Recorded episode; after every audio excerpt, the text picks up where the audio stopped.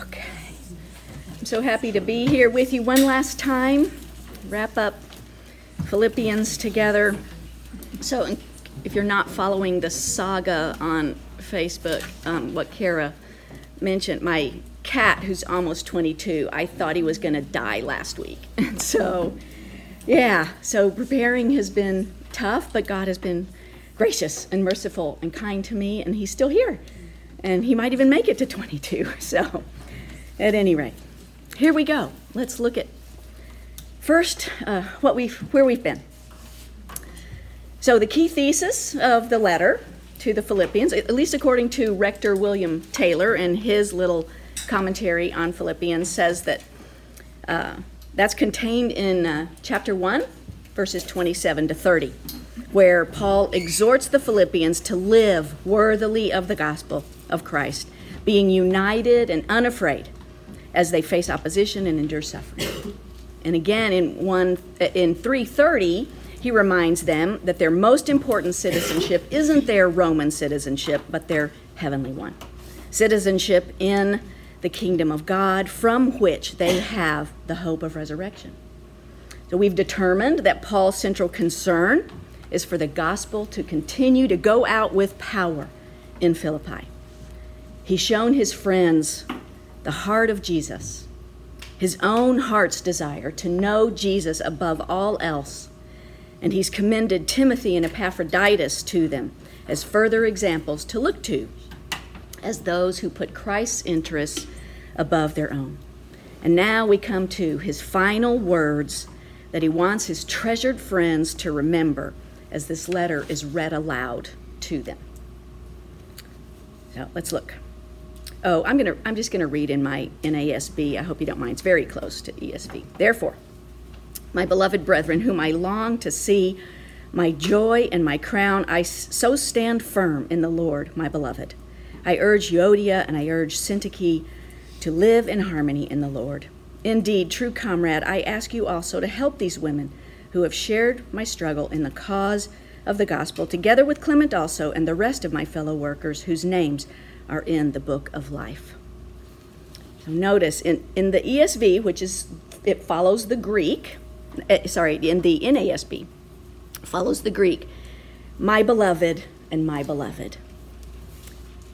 He's, he's really pouring out again his, his affection on them. Uh, we've, we've seen this throughout, really, in, in 1, 7, and 8. Um, he, he says, You know, it's only right for me to feel this way about you because I have you in my heart. Right? And then I, I long for you with the affection of Christ Jesus. And then again in 212, he calls them for the first time, my beloved. So see his affection. We hear, we hear his heart for them. Uh, then he longs for them, which he's already said in 8, and that's the same word that he used in 226 about Epaphroditus longing to be back with, with them. He calls them my joy and my crown. He's thinking of standing before the throne of God with them, the children that he's taught and brought, whose names are written in the book of life. Surely, if we are to imitate Paul, it would also be in affection for our brothers and sisters in Christ. This was convicting for me because I just I don't do feelings well. I, that's the, the last part of a development of a Enneagram 8 and an ESTJ in Myers Briggs. Oh boy. and then he, he exhorts them to stand firm in the Lord. Stand firm thus or in this way. ESV says thus, and New American Standard says so, and it means in this way. So that takes us back to 127, where he says, Only let your manner of life be worthy of the gospel of Christ, so that whether I come and see you or am absent, I may hear of you that you are standing firm in one spirit, with one mind, striving side by side for the faith of the gospel. So, how? What is the in this way? How? Look backwards to Jesus and his humility. Look to Paul. Look to Timothy. Look to Epaphroditus, who put the interests of the kingdom and others ahead of their own. How else? Look forward to the instructions that are coming up. Agree. Help. Rejoice. Don't be anxious, but pray. Ponder Christ like virtues. Practice the pattern seen in Paul. That list I got from uh, Dennis Johnson in his commentary. Only as they and we are united in their desire to know Jesus and make him known can they stand against the opposition they're encountering. And then in verse 2, he starts naming names. Can you imagine their surprise when they're, sitting there? He's getting to the, the crux of the letter Euodia, Syntyche. I urge you to live in harmony, to agree in the Lord. Shock. Gordon Fee, in his commentary, said that calling them out by name is actually more honoring to them than hiding their identities. In doing so, he expressed true friendship to them. Apparently, that's a cultural thing in their literature and writing. In this kind of letter, we don't know why they were at odds, but whatever it was, it needed to be addressed because these women must have had significant influence in the congregation. The issue doesn't matter so much as their reconciliation as sisters in Christ. By the way, when the Bible does this, doesn't fill us in on all the details, it's so that we can put ourselves in the story. When he says in the ESV to agree in the Lord. It's actually more like the Greek word is more like to be of the same mind. An exhortation we've heard numerous times already. You can tell what a concern that is for him.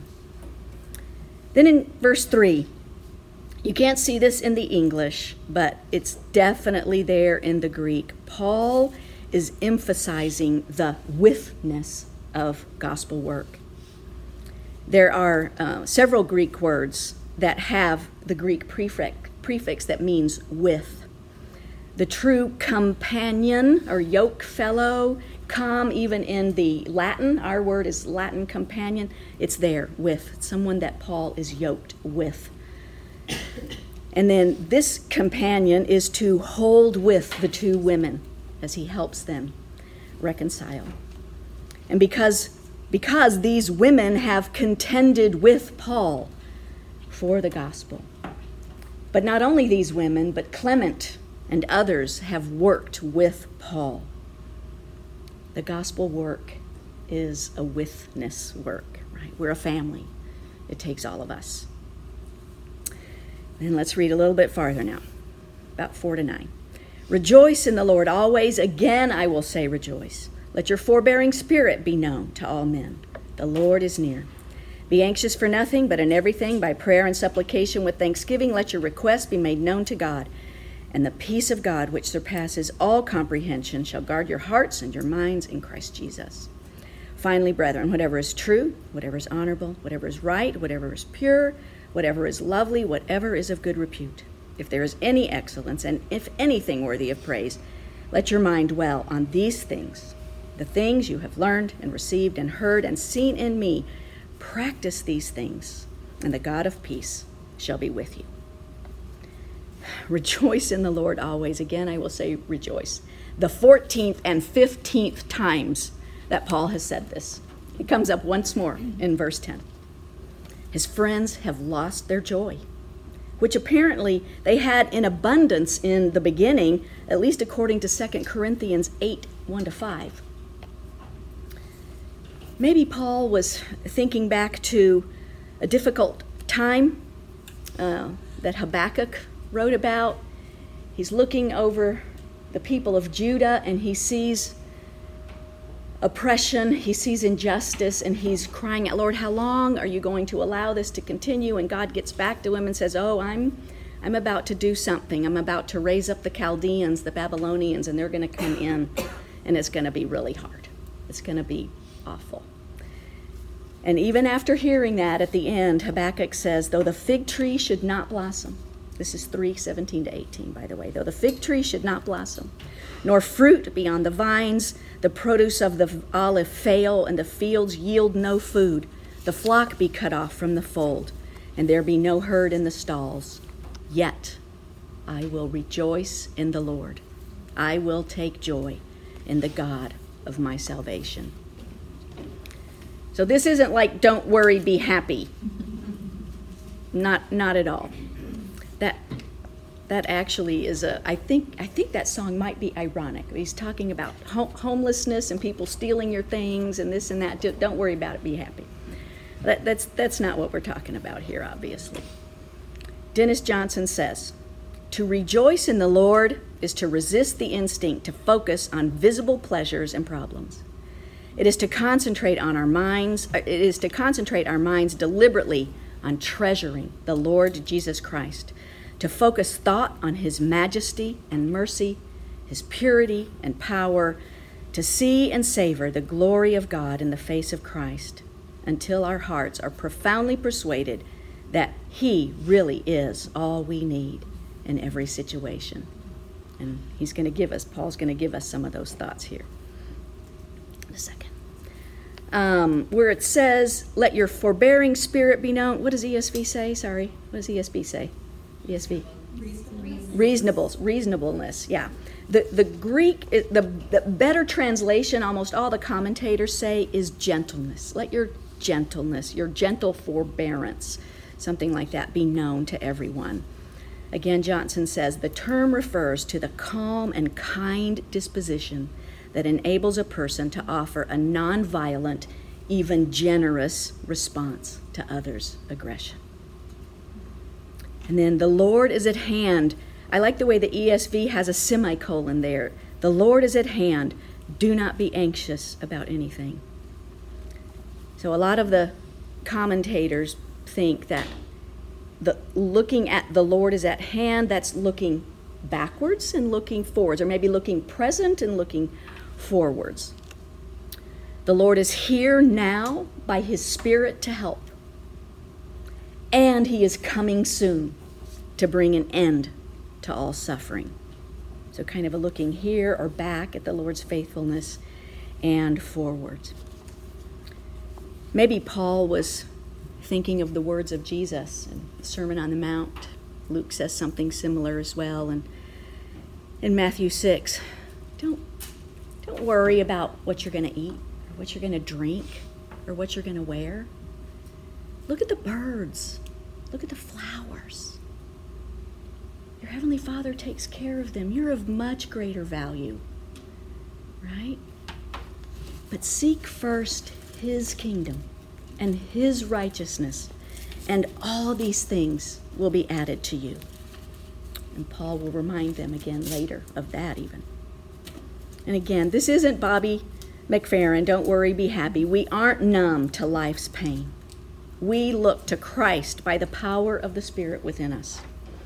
We trust our Father's love and care for us. And then you see in, in this passage at beginning of 7 and end of 9 the peace of God and the God of peace.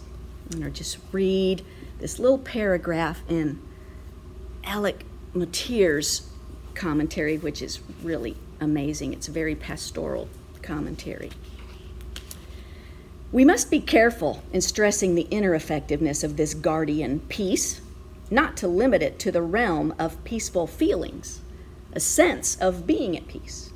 The New Testament idea of peace takes its origin in the Old Testament, where peace, or shalom, possesses the root meaning of wholeness. It is, to be sure, the inner wholeness of the fulfilled person, but it is also a relational word, including upward peace with God and outward peaceful integration within the society of God's people. It would therefore be an unnatural constriction of Paul's thinking to understand him as offering, say, to Euodia and Syntyche, a peace powerful enough to master anxiety, but impotent to mend their broken relationship. Or to imagine him inviting them to lay hold of God's strong peace only as an interior fortress and not also as an antidote to their ill feeling towards each other.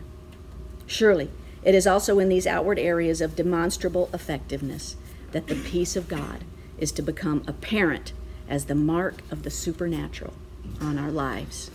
I loved that. I thought that was powerful. All right. So in 8 and 9, Paul gives us this uh, first, these li- this list of virtues. So our thoughts and feelings shape our heart, our will, our behavior. Many of these words that he lists can be found throughout Paul and in, in some of the uh, New Testament, but more often they're encountered in Jewish wisdom literature.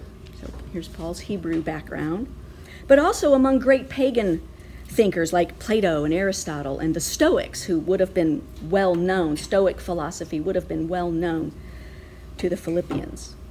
So Paul takes this list of things well known to them in their cultural setting and he puts a twist on it by implying that the standard of virtue is the one true creator revealed in the scriptures and his son. Again, maybe Paul was thinking of Jesus' words on his last night with his disciples, which we will um, honor today. Peace I leave with you. My peace I give to you, not as the world gives, do I give to you. Let not your hearts be troubled, neither let them be afraid.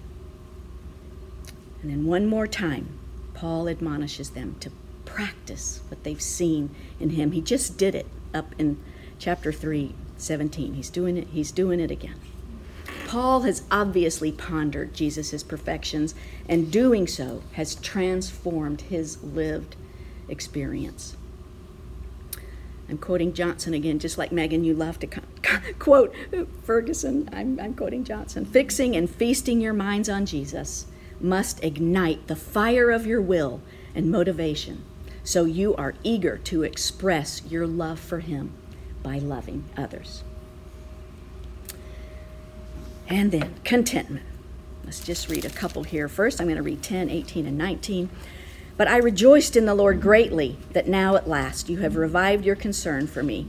Indeed, you were concerned before, but you lacked opportunity. And then 18, but I have received everything in full and have an abundance. I am amply supplied, having received from Epaphroditus what you have sent, a fragrant aroma, an acceptable sacrifice, well pleasing to God. So he's expressing his profound gratitude to them, which he really hasn't done too much. It's sort of maybe implied at the beginning, but here he's really, this is what he wants them to hear it at last, how profoundly grateful he is. And he confirms that their generosity will be honored by God with his abundant provision for them in their poverty. And let's take a peek at 11 to 13. Not that I speak from want for I have learned to be content in whatever circumstances I am. I know how to get along with humble means. I also know how to live in prosperity. In any and every circumstance, I have learned the secret of being filled and going hungry, both of having abundance and suffering need. I can do all things through him who strengthens me. This is not Paul saying thanks but no thanks. Rather, he's teaching them his response to adversity. So the Greek, the Greek word for content is self sufficient. Now that's kind of interesting. But Paul is again picking up a Stoic concept. They, again, this is going to be familiar to them. Johnson, and then he quotes another a commentator Hansen, they say this The key to contentment, said the Stoics, was to become emotionally self sufficient by insulating oneself from the variables of pain and pleasure. And then Hansen says, by the exercise of reason over emotions, the Stoic learns to be content. For the Stoic, emotional detachment is essential in order to be content. Not with Paul. We've seen lots of emotion in this letter. Paul transforms the Stoic idea of self sufficiency into Christ sufficiency. This is something that Paul has learned by practicing it.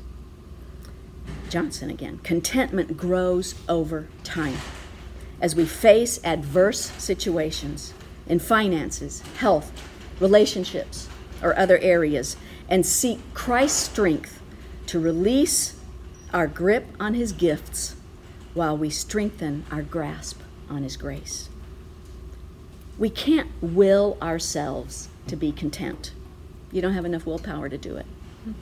This is a work of God in our hearts to transform our desires. So, what did I get out of this study of Philippians and how would I wrap it up for you? Paul wants these precious people to mature in Christ. He wants them to get back their joy. He wants them to live and love like brothers and sisters in Christ. He wants them to learn Christ like humility so that they can put the interests of the kingdom and others above their own. He wants them to trust God's love and provision for them. He wants them to learn detachment, contentment in their circumstances, whatever they may be, and retain their joy. Paul is basically talking about the transformation of their wills to conformity to God's will. This is where I am in my journey. Have you ever experienced this phenomenon? You keep encountering a word over and over and over again in your reading or listening or interactions. Recently, I keep encountering two words, too frequently for my comfort level wrestling and surrender. I'm wrestling with God. I'm trying to hold on to my ways of protecting myself because I don't want to be hurt. And God wants me to surrender to His love so that I can experience the fullness that He wants me to experience of His love and joy. Dallas Willard, in his book Renovation of the Heart, speaks of the transformation of the will in chapter 8. I'll summarize him this way Surrender of our will produces contentment in our life, which provokes us to participate with passion in God's grand story of redemption and restoration. I'm going to sound like a broken record. But I'm going to tell you the secret of how to get on this journey, which may or may not be fully realized by any one of us in this life. It's prayer. This must include prayer in silence and stillness before God. Praise, intercession, confession, lament are all wonderful and prescribed forms of prayer, but silence and stillness are foundational and imperative for transformation. So I've left for you here a, a graph uh, from a, another book I'm reading by David uh, Benner, Desiring God's Will, because that's what I want right now. That's what I'm working hard on. And I thought, I thought this was so helpful. The kingdom of self, the values of the kingdom of self versus the the kingdom of God. And it just reminded me of Philippians and what Paul wants these people to learn, what Paul himself is a lot farther along on the journey in learning. So just reflect on those. We won't we won't take the time now. And then Megan, again, like you, as I was just wrapping up, I, I this this song that uh, Indelible Grace has done, it's an old Charles Wesley hymn, just kept coming to me. Jesus, lover of my soul, let me to thy bosom fly. Do you know, ladies, that Jesus loves you? You are his beloved. That's what he wants you to know. And if you just show any attention to, you know, he, when he may give you some little something that he wants you to notice that he's there, pay attention. Pay attention because He wants you then to be drawn in to this love. that He has for you because He wants your willfulness to get out. And He wants you to desire His will first and foremost so that the gospel can go forth throughout the whole world. Let's pray. Dearest Father, would you indeed make our wills your own? Lord, some of us, probably most of us, are truly so busy. There's so much going on in our lives. But help us, and help us to help each other. Make the time, find little little bits, even minutes, just minutes, just seconds maybe, to turn to you, to notice, to thank you, to receive your love, that you might transform us to be lovers of you and great lovers of others. Bless these women as they now break up into their small group time. Uh, may they have uh, fruitful and edifying conversation with one another. Thank you for being with us. We ask it all in Jesus' name. Amen.